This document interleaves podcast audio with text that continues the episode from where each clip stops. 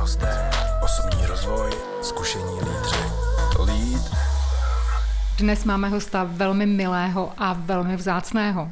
Herce divadelního i filmového, skvělého dabéra a také pedagoga. Jeho herecká kariéra je spojená zejména s divadlem na zábradlí, ale také s violou nebo ypsilonkou či hudebním divadlem v Karlíně. V rozhlase, v televizi a ve filmu stvárnil stovky rolí. Řada z vás ho možná také zná z našich kurzů, na kterých vyučuje retoriku. E, pokud někdo z vás někdy na některém z těch kurzů byl, tak určitě potvrdí, že to byl naprosto mimořádný zážitek. Dovolte mi ocitovat jednu z reakcí účastníka našich kurzů. Setkání s ním je zážitkem samo o sobě. Jeho energičnost, vitalita jsou nakažlivé.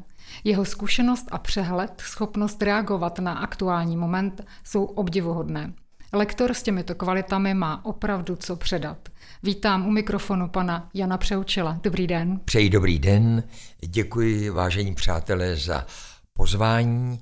Velice si toho vážím a všechny ty, kteří nás poslouchají, moc a moc pozdravuji a svůj oblíbený klobouk před vámi všemi hluboce smekám. Pane Přeučile, eh, musím se zeptat, ta první otázka se sama nabízí. Jak se vypořádáváte s aktuální situací, která není zvlášť nakloněna osobním setkáním a už vůbec na divadlu? No tak eh, tuto otázku, madam, dostávám velice často v různých rozhovorech i při různých mediálních příležitostech. Eh, já se s mojí milovanou Evičkou na tu situaci dívám optimisticky.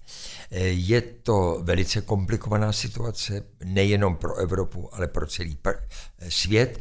Ale víte, já si myslím, že je to takový veliký zdvižený prst, který říká lidem, chovejte se k přírodě, chovejte se k životu, velice příjemně, mile, s velkou pokorou a zdravou suverenitou, jak říkal můj oblíbený profesor herectví Radovan Lukavský protože já se vám přiznám k jedné věci.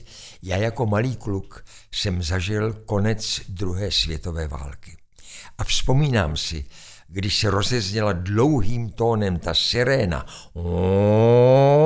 takže jsem měl úplný třas a museli se s maminkou a s mojí sestrou jít do sklepa a bylo to velmi, velmi komplikované.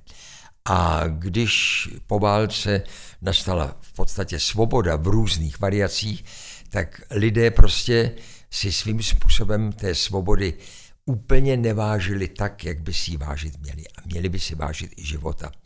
A bohužel eh, ten koronavirus, který přišel, zachvátil celý svět a ukazuje lidem, aby se nad sebou zamysleli, jak mají žít život, jakým způsobem si života užívat. Protože mně se líbí velice jeden krásný citát. Umění života spočívá v tom uvědomovat si krásu všedního dne. A to, myslím, platí velice přesně i pro dnešní dobu. Já věřím, že to všechno odplyne a že lidé se budou chovat v životě úplně jinak ve vztazích přírodě a ke všem krásným věcem, co život přináší. Vy říkáte, že je to zdvižený prst. Pro spoustu z nás je to velmi stresová situace a pro některé možná poprvé v životě. Eh, vy jste zmínil, zažil jste konec eh, druhé světové války a eh, váš život byl poznamenaný také tím, že váš tatínek byl politicky velmi aktivní. Přátelil se s Miladou Horákovou, byl odsouzený ve vykonstruovaném procesu na doživotí, odseděl si 15 let. V té době vám zemřela maminka, vy jste byl ještě chlapec. Jak v tomhle všem zůstat opravdu optimistou? Já vám velice, madam, děkuji, že jste si vzpomněla na mého tatínka. To byl ohromný člověk, který měl na mě veliký vliv. A táta byl celoživotní optimista, což jsem já také. A vím, jak jste se dotkla, že byl v procesu Milady Horákové a celému tomu týmu těch 14 lidí, kteří byli v tom vykonstruovaném procesu eh, odsouzeni, šlo o jednu jedinou věc, abychom žili ve svobodě, abychom žili v demokracii.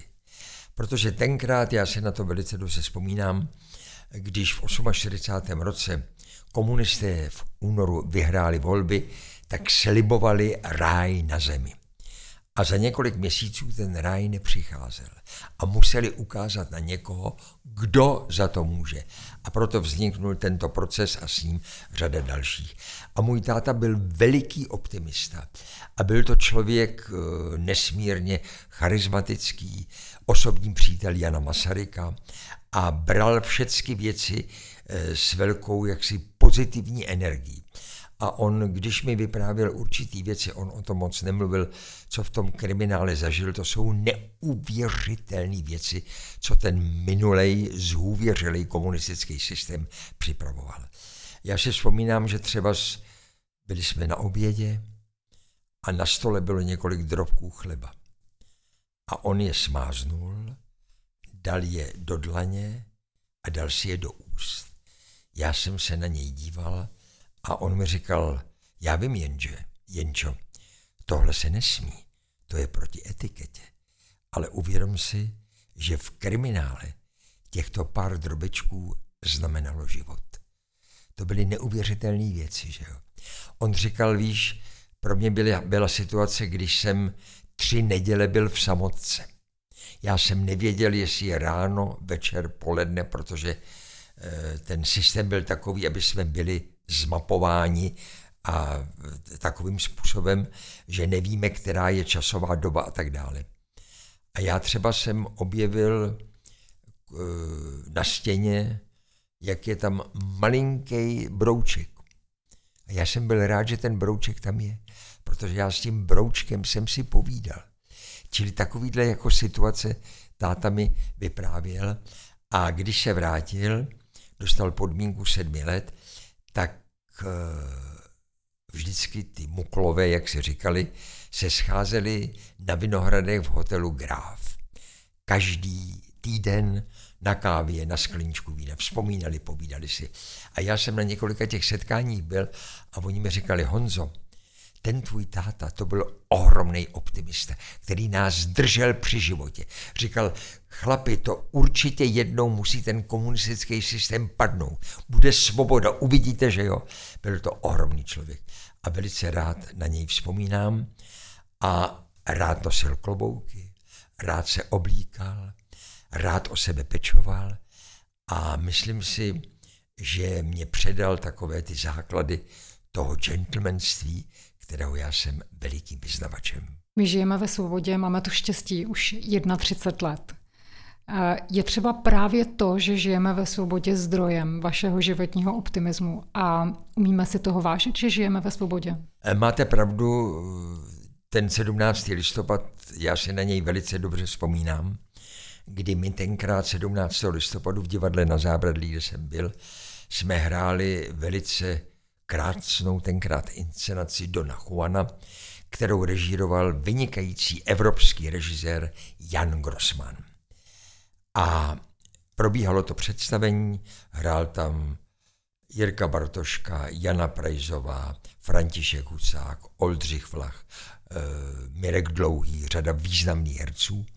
A asi v polovině toho představení, to bylo tak nějak kolem půl deváté, přilítlo pět studentů, protože já tenkrát jsem přednášel hereckou tvorbu na Damu a byli to shodou okolností moji studenti. Pane profesore, pane profesore, kdybyste věděl, co se děje na té národní třídě, to je hrůza, to je hrůza.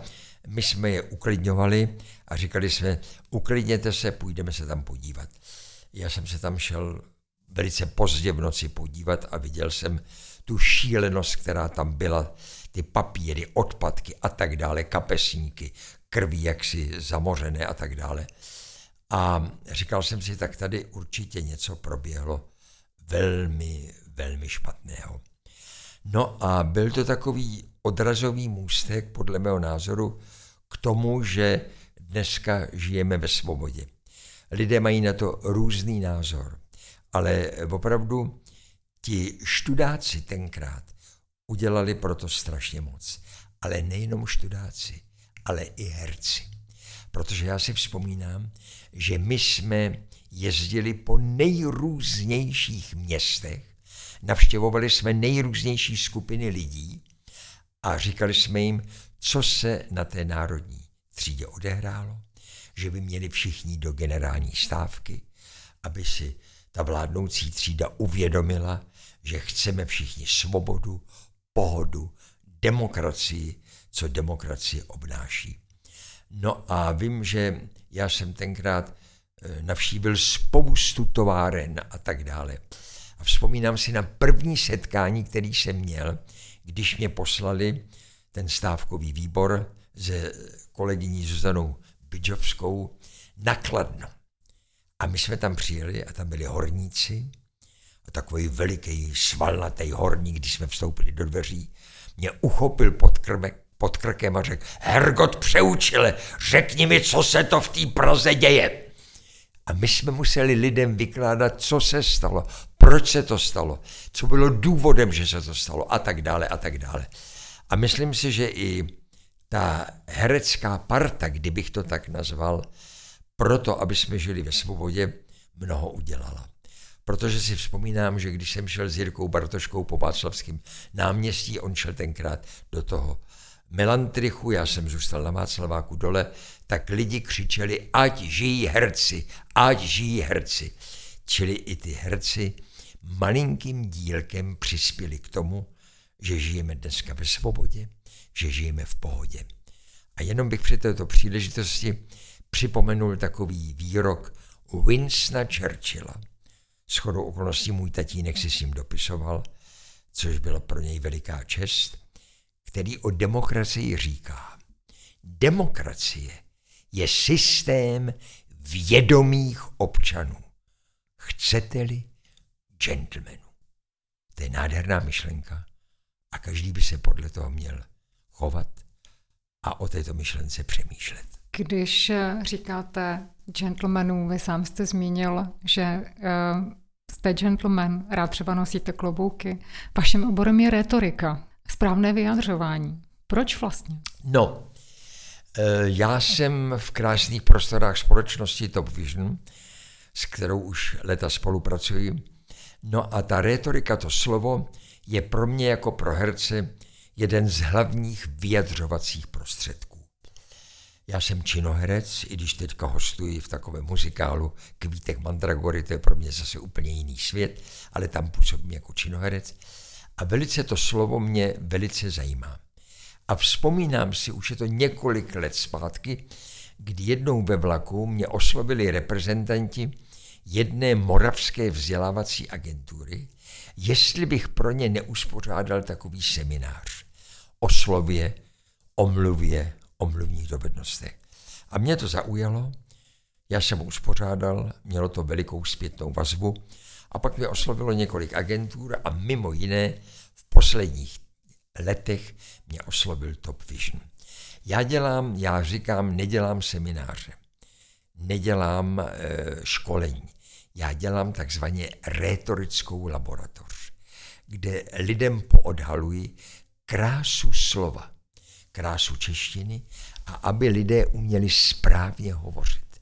Protože to slovo má neuvěřitelnou magickou moc. A i v dnešní počítačové době, v době internetu, sociálních sítí, Facebooku a tak dále, ten osobní kontakt, ten pohled z očí do očí, to obejmutí tím slovem je nezastupitelné. A jak říká jedna krásná antická myšlenka, člověk má takovou váhu, jakou váhu má jeho slovo. Ale to slovo by mělo být srozumitelné, přesné, jasné. A proto já tato posezení, ty retorické laboratoře dělám a snažím se těm lidem praktickou, na to kladu já veliký důraz, praktickou formou ukázat, jak krásně hovořit a jak s tím slovem umět pracovat.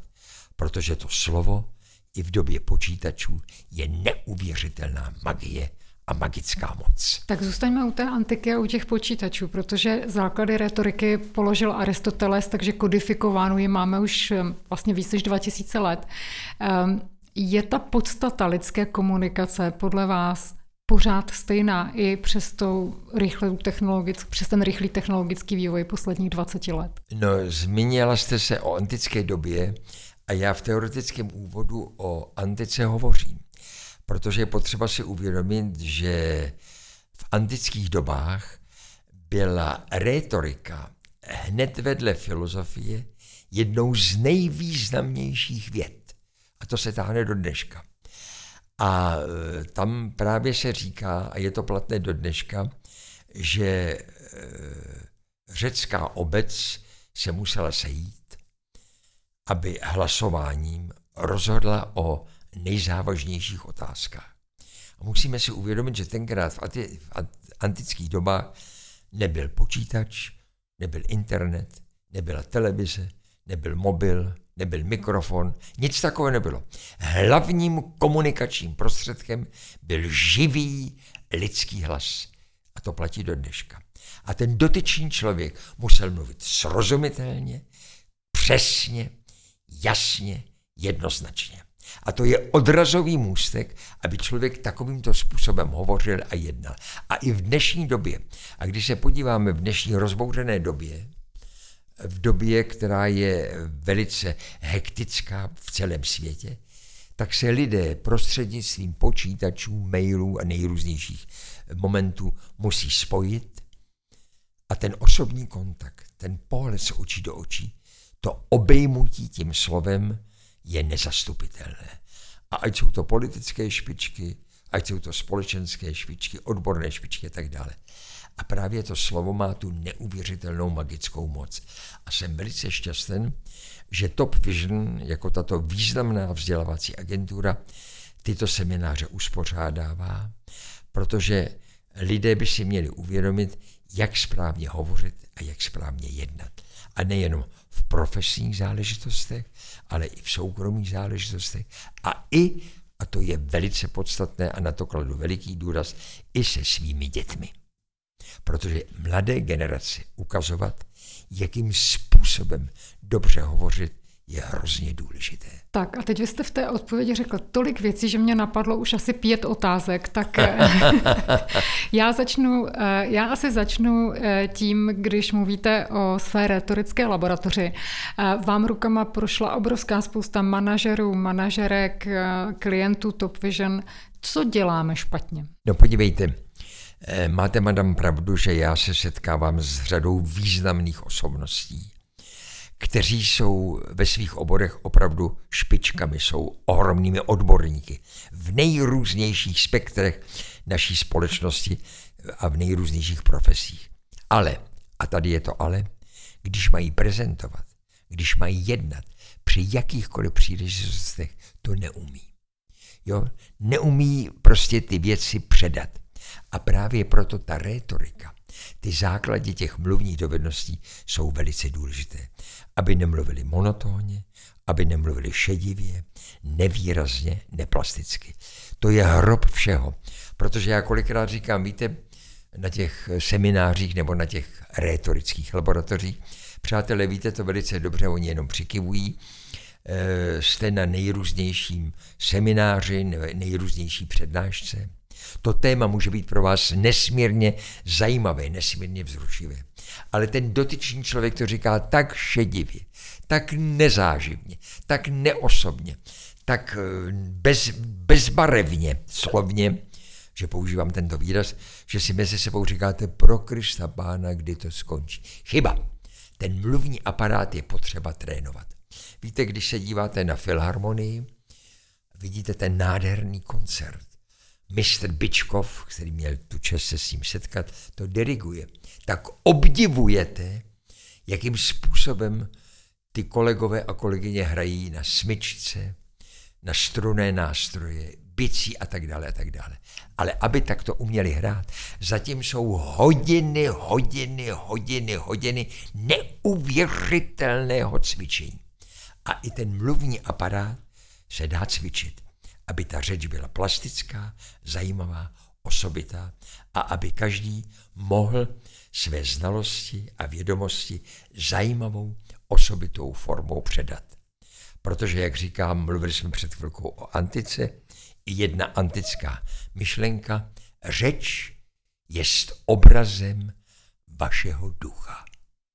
Jak promluvíte, jak se představíte, jak se ukloníte, jak podáte ruku. Něco o sobě vypravujete. Ale to je potřeba cvičit, trénovat, aby každý uměl se v této disciplíně zajímavým způsobem chovat a aby uměl své vědomosti zajímavou osobitou formou předat. Když zůstaneme ještě na chvíli u té antiky, tak součástí dobrého rétora, nebo to, o co by se dobrý rétor měl opírat, je také jeho étos, důvěryhodnost v tématu. Mm-hmm. Měla bych věřit, nebo musím věřit tomu, co říkám, abych byla přesvědčivá? No tak samozřejmě o tom tématu nebo tu problematiku, kterou sděluji, musím v ní být jaksi, jaksi zakotven dobře a musím přesně vědět, co a jak, protože ta obsahová stránka je velice podstatná. Ta je nesmírně důležitá. Ale ta forma, jakým způsobem ty věci sdělíte, je hrozně důležitá.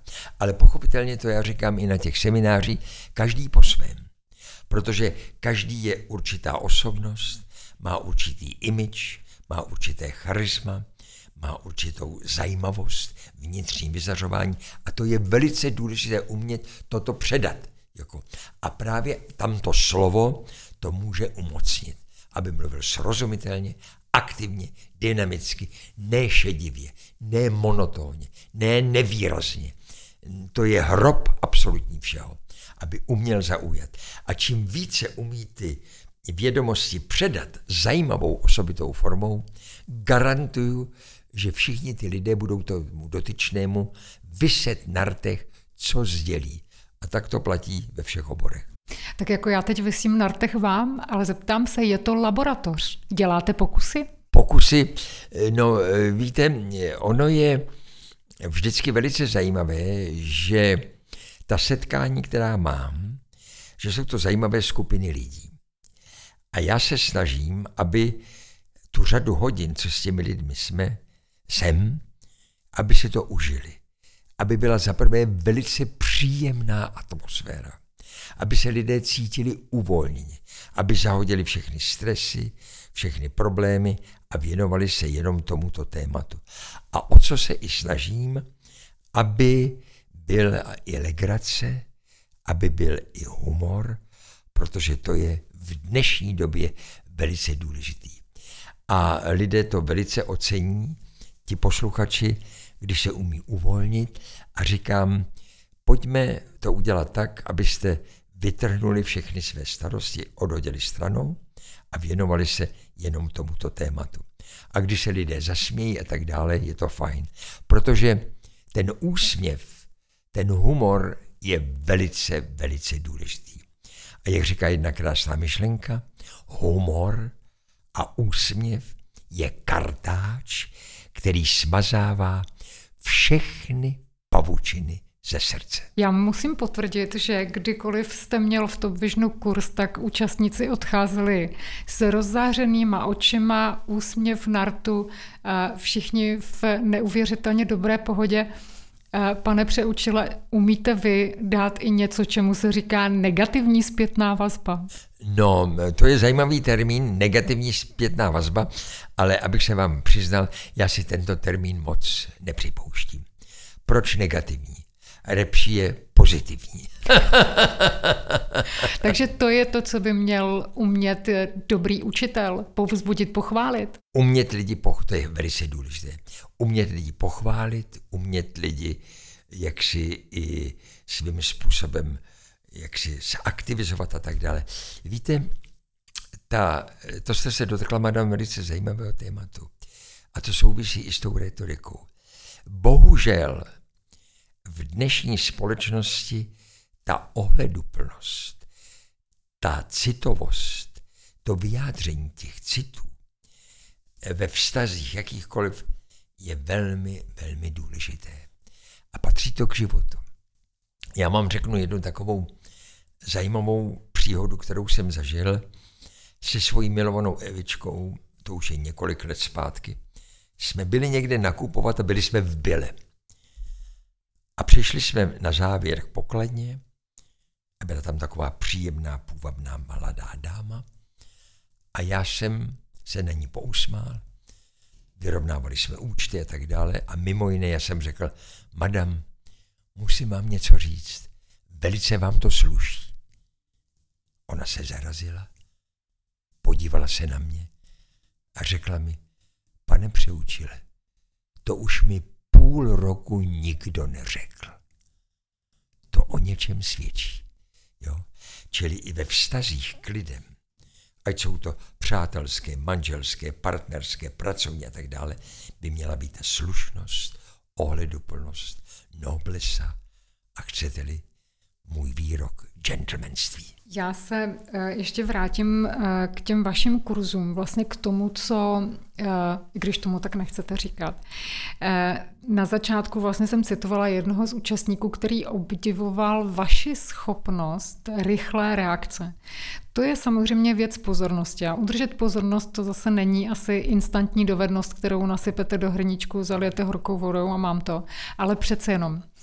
Můžete se podělit o nějaký tip, jak se dobře koncentrovat, jak skutečně být pozorný a tím zvýšit tu svoji schopnost rychlé reakce. No, podívejte, vy narážíte na jednu věc, když probíhá ten seminář nebo ta retorická laboratoř, tak já musím být velice koncentrovaný. A e, vždycky na začátku té retorické laboratoře poprosím každého z těch členů, kteří tam jsou, aby něco pověděl o sobě aby jsme se trošku poznali, poznali, aby jsme se malinko seznámili. Já jim taky povím o sobě nejdříve v úvodu pár věcí a tak dále, protože to je strašně důležité. Každý ten člověk je trošičku jiný. A aby se uměl uvolnit, aby všechny starosti odhodil, protože mi klade nejrůznější otázky. A já musím být připraven na tu otázku umět odpovědět. Podle toho, kdo, co, jak pochopitelně řekne a jak i ta různá cvičení pochopí a jak si je zkouší. A dávám jim i na závěr eh, takový recept, jak by se každý den, kdo pracuje s hlasem, měl věnovat určité hlasové hygieně. To je hrozně důležité, protože aby ty hlasivky a ten mluvní aparát jak říkají němečtí kolegové, němečtí herci, ten Mundwerk byl v aktivní poloze. Když jedete autem, chcete, aby ten motor měl provozní teplotu. Kdybych to použil takto technicky, tak i ty hlasivky a ten mluvní aparát musí mít provozní teplotu. No a já ke každému přistupuji velice osobitě a snažím se s každým ten dialog vést velice příjemně a přátelsky. A proto je to náročné, jo? to jako já kolikrát po těch čtyřech, pěti, šesti hodinách jsem pěkně vyšťavený, jo? ale eh, tak to je, protože ten člověk se těm lidem musí dát. Jo? Ta aktivita je velice důležitá. Velmi často já se potkávám s těma, asi se mnou budete souhlasit, že takovým uh, velikým nešvarem v mluveném projevu jsou různá vycpávková slova a zvuky. Takové to vlastně jakoby prostě uh, co s tím? Jak tohle odstranit? To je na velké povídání. Je to jedno z témat, které probíhá také na těch retorických laboratořích, protože víte to i u lidech společensky vysoce postavených, jak společensky, tak politicky, že taková buď vycpávková slova nebo hovoří.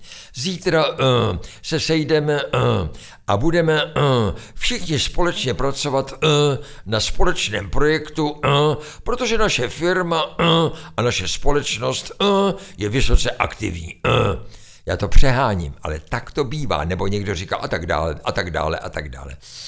To jsou takzvaně vycpávková slova nebo určité jakési, bych řekl, zvuky, které by neměly být.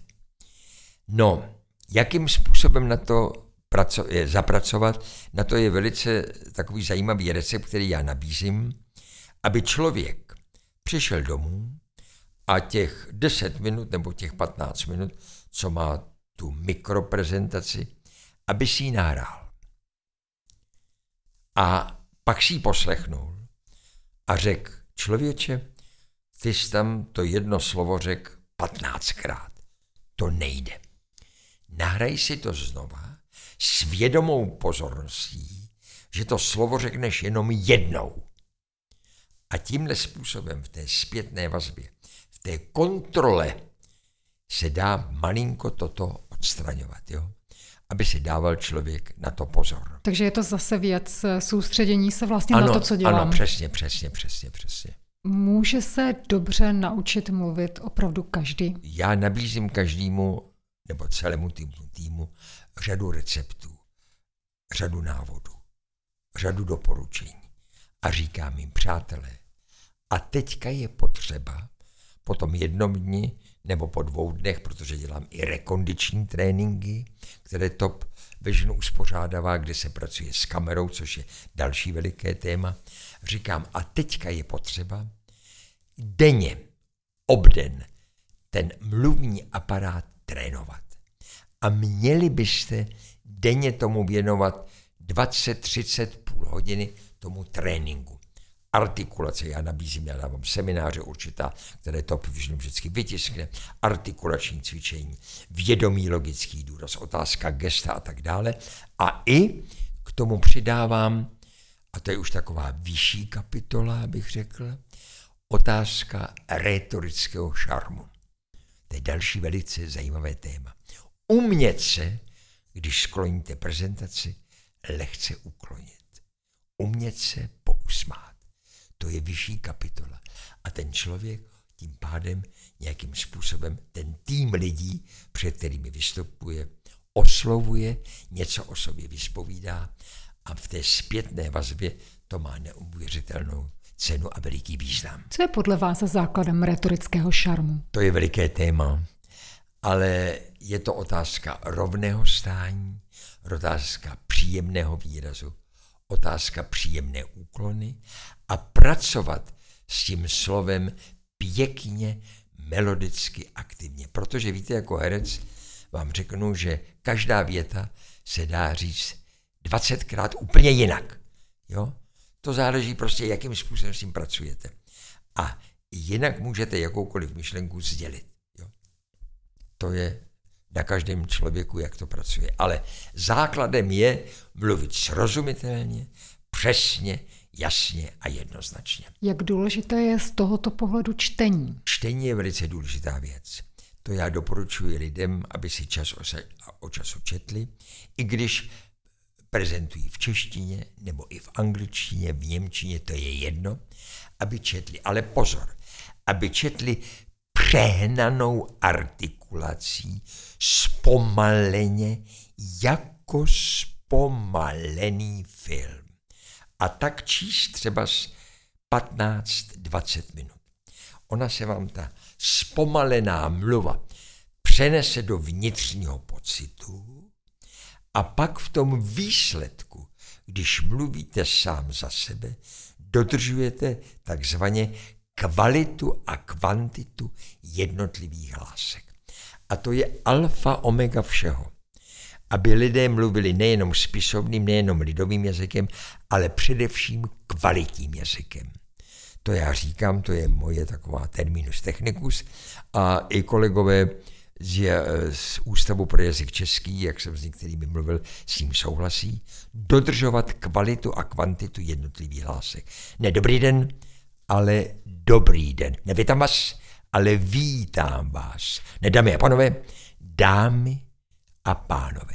A to je potřeba trénovat. A tady, jak jste se madam zmínila, to čtení má strašně důležitou věc pro tu otázku toho jaksi vývoje a potrhnutí té kvalitní české mluvy, protože ta čeština je nádherná. A doporučuji i to čtení, mají lidé v rodinách ty malé uličníky, malí děti, číst malým dětem. Ale pozor, číst pěkně, kvalitně, protože to děcko to vnímá a přenáší a rozvíjí to jeho představivost, rozvíjí to jeho fantazii. Víte, na ty malý děcka se dívat je strašně důležité. A já si vzpomínám, protože i pro herce se dívat na ty malé děti je magie. To je střihový herectví. Malý kluk chvilku brečí, chvilku se vsteká, chvilku se směje, chvilku nadává, chvilku je hodnej, úsměvný a tak dále. To je neuvěřitelný. To je tok jako nejrůznějších pocitů vynikající filmový a divadelní režisér Eval Čorm říkal, pozorujte děti. A krásná je myšlenka, vy jste se v úvodu zmínila, že jsem hostoval i v Y, to bylo velice zajímavé moje období, v jedné hře, která se jmenovala Tomáš Garik Masaryk, nebo TGM v kostce. A já jsem tam hrál Karla Kramáře a v jednom dialogu tam Masaryk říká, důležité je umět se celý život dívat na svět dětskýma očima. A to přesně potrhuje tu myšlenku, kterou říkáte, že to je velice důležité umět číst i malým dětem. Vy hodně učíte a patříte k velmi silné herecké generaci, ale potkáváte se vlastně i s těmi, i s těmi mladými. Jak jsou na tom právě mladí, ta mladší generace se schopností no mluvit? Máte pravdu, já jsem leta přednášel hereckou tvorbu a byl jsem i asistentem eh, pana profesora vynikajícího českého herce Miloše Nedbala. Pak jsem samostatně přednášel hereckou tvorbu. No a asi před 20 lety mě oslovili kolegové na Slovensku, konkrétně Jože Adamovič a Božidara Turaznovová, kteří založili Akademii umění a hereckou fakultu, hereckou vysokou školu. Oslovili mě, já tam dojíždím, mám tam svůj ročník, mám vynikajícího asistenta Ríšu Sanitru, vynikající slovenský herec, který působí ve Zvolenu, je mým asistentem a já tam jednou za měsíc, nebo je za měsíc a půl, vždycky na tři dny jedu, mám tam svůj ročník. A mě to velice baví, protože mě ta mladá energie dobíjí, musím stále být ve střehu, protože ta dnešní mladá generace má neuvěřitelné možnosti. A to já jim říkám všem, přátelé, máte takové možnosti, co já jsem v životě v životě neměl. Vy se zítra rozhodnete, jedu do Londýna, jedu já pojedu na Alješku, jedu na Alješku, není problém. To já, když jsem studoval nebo v mých mladých letech, tohle nebylo vůbec myslitelné. Máte neuvěřitelné možnosti. A co jim kladu jaksi jako takový hlavní moto, že chcete-li být ve své profesi dobří a máte-li herecký talent a studujete-li herectví, musíte tou profesí být posedlí. Jinak to není možné. Umět se tomu plně věnovat, protože ta konkurence je strašně veliká. A jak jste se o tom zmínila, ta setkání jsou vždycky velice příjemná, protože já se před svými studenty nestavím jako vousatý profesor, ale jako jejich budoucí starší kolega. A víte, mám třeba s velikou radost, když takový jeden můj slavný ročník, kde byl Karel Roden, Ivana Chýlková, Eva Helubová, Veronika Žilková, Vilma Cibulková, eh, Pavel Vítek. To jsou jména dneska velice zajímavá a velice jaksi povědomá. A když se s nima setkám před mikrofonem nebo na kameře, tak ta setkání jsou velice milá a mám z toho velikou radost, že se mohu jim poodkrýt kouzlo herecké tvorby a o to se snažím i v Top Vision, v těch hereckých retorikách, těm e, účastníkům poodkrýt kouzlo retoriky, kouzlo mluveného slova, aby byli ve svých profesích na různých postech, kde jsou zajímaví a úspěšní. Vy pracujete hodně s jazykem. Jak je to na Slovensku? No na Slovensku tak tam já mluvím česky, Oni mluví slovensky, já někdy československy, je to velice příjemné. je ta esence eh, slovenského divadla jiná než eh, česká? Máte velice zajímavou otázku. Eh, mě vždycky slovenské herectví oslovovalo. Oni oproti nám jsou takový expresivnější, dynamičtější, výraznější a tak dále. A mě to velice vzrušovalo. A vždycky, když tady byl nějaký festival slovenského divadla, šel jsem se podívat a vždycky ty slovenské kolegy jsem obdivoval. A když jsem tu nabídku dostal, tak to byl jeden z důvodů, proč jsem na to kývnul a proč do té báňské Bystrice jezdím. Je to daleko, ale je to osvěžující a je to zajímavé. Takže až se divadla otevřou, třeba budeme mít tu příležitost na některém z těch festivalů vidět i vaše žáky mm-hmm. ze, slovenské, ze slovenské školy. Je to tak? Ano, ano. Vy jste si za svoji hereckou kariéru zahrál neuvěřitelné množství padouchů. prý se padouši hrají líp než kladěsové. Je to pravda? No tak podívejte, máte pravdu, ta paleta těch padouchů, jak v těch filmech, tak v těch televizních inscenacích, tak v těch divadle, je nebetičná. Je zajímavé, že já se kolikrát setkávám s lidmi, kteří mi říkají, pane přeučile, jak když jsem byl malý, nebo jak když jsem byla malá, já jsem se vás bála. Vy, když jste v té televizi vystupoval a hrál jste toho zloducha, toho čaroděje, nebo toho podvodníka, nebo toho vraha, já jsem měla z vás hrůzu, ať to bylo v pohádkách nebo v inscenaci. A pak, když jsem vás poznala, tak vy jste vlastně sympatický chlapík. To mě těší. No, e, to je, víte, já ty, ale to říkají nejenom já, ale i mý kolegové, ono hrát ty negativní postavy je zajímavé. Protože hledat na těch lidech, kteří mají určitý nerovný charakter, tam, co je jako zajímavého, co není úplně negativního, to je na tom zrušivé.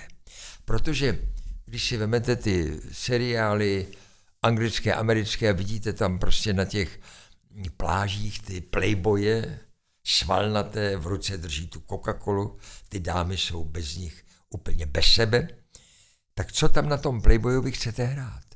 Jo. Jako ještě, samozřejmě můžete mi oponovat a tak dále, jsou to různé charaktery a tak dále, ale ta negativní postava, tam najít ty zajímavé věci, to je velice jaksi vzrušivé a tak dále. Ovšem má to i jednu určitou nevýhodu, že lidé vás pak do toho i zaškaltují. To jsem se právě chtěla ano. zeptat. A jste najednou zaškatulkován do té kategorie nepříjemných, negativních chlapíků.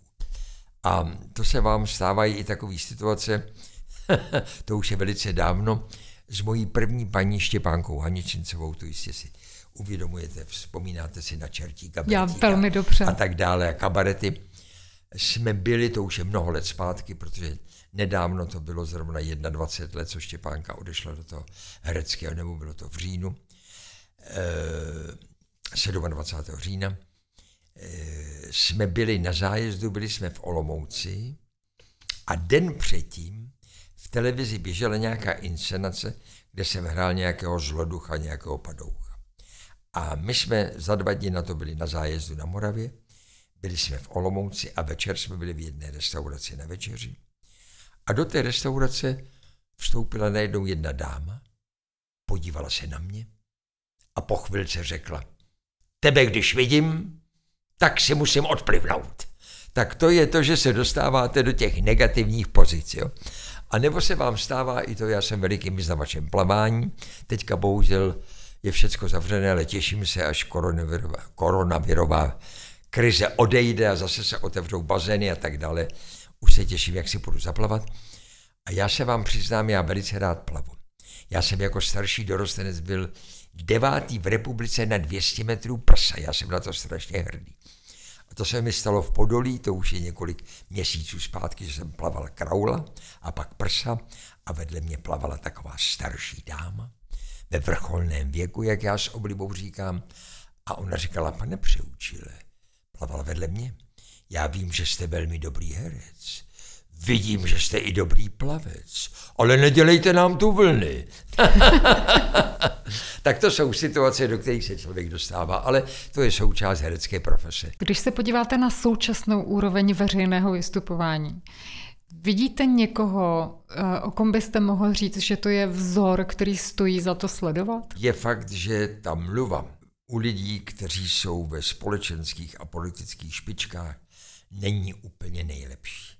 Měli by ty lidé na sobě zapracovat, protože svým způsobem ovlivňují nejenom obsahem, ale i tou formou celý český národ.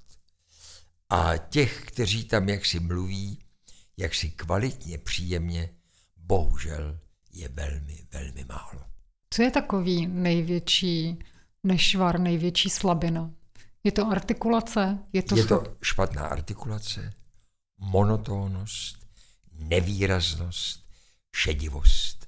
Jo, to je to nejhorší, co může jaksi pochopitelně být. Vy máte za sebou eh, velice plodnou hereckou kariéru. Kromě toho, jak jsme teď slyšeli, také velmi zajímavou sportovní kariéru. No tak to byl takový jako, ale jo, je, dá se to tak i říct. Eh, co vy sám považujete za svůj největší profesní úspěch? To je hezká otázka, děkuji za ní. No, já jsem prožil krásné období v divadle na Zábradlí. Tam jsem byl nejdéle ze všech 33 let. Poznal jsem tam Václava Havla, řadu ohromných jako hereckých osobností, kolegů. Jeden čas jsem byl i šéfem činohry. Bylo to krásné období a e, vzpomínám si, že jedna slavná inscenace Král Ubu, kde jsem měl hrát, čest hrát druhou hlavní roli vedle Honzy Libíčka, tak to byla postava kapitána Čuřislava, to jsem si velice užíval. A byl jsem hrdý na to, že s touto inscenací nás komunisté dovolili a nám to dovolili a jeli jsme tenkrát do západního Berlína na festival malých experimentálních divadel. A tam byly divadla z celé Evropy. A my jsme toho krále Ubu hráli večer v Kunstgalerii v Berlíně v západním v 10 večer a přenášela to tenkrát celá západoněmecká televize. Čili to viděla tenkrát celá západní Evropa, tuto inscenaci. Živě, live. A za dva dní vyšel krásný článek, kritika, která mimo jiné psala. Na tomto festivalu vystupovali neznámí čeští herci z divadla na zábradlí, Teatr am a ukázali západní Evropě, jak se má hrát divadlo. Tak to považuji za velké vyznamenání a tuto roli jsem měl velice rád. A mimo jiné miluji a hraji to do dneška. V 60. letech jsem hrál tady ve Viole, vy jste se v úvodu o tom zmiňovala, kde jsem i vystupoval, Gogolovi bláznovy zápisky. A před několika měsíci jsem je obnovil, protože kolegové mě o to žádali. Ten Gogol, jako by to napsal dneska, to je neuvěřitelný autor. Příběh člověka, který během večera zešílí vzhledem k nejrůznějším problémům, které má. Je to divadlo jednoho herce, je to náročné, ale jsem rád, že i v dnešní době to má ohromnou rezonanci. Tak to jsou jen takový malinký pikantérie, na které rád vzpomínám.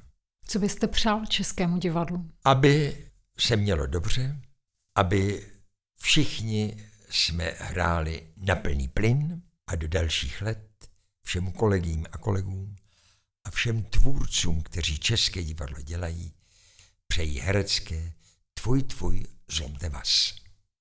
Pane Přeučile, moc děkujeme za váš čas. Vám určitě přejeme spoustu spokojených diváků, spoustu vnímavých žáků a samozřejmě ještě spoustu bazénů. Děkujeme. Já děkuji za pozvání, velice mě to potěšilo. Všechny moc a moc zdravím a přeji i této významné agentuře Top Vision, aby se jí dařilo, aby byla úspěšná a aby vychovávala krásné spokojené studenty v nejrůznějších oborech. Mějte se moc pěkně a přeji vám mnoho zdraví, pohody, štěstí a v neposlední řadě mnoho a mnoho lásky. Leave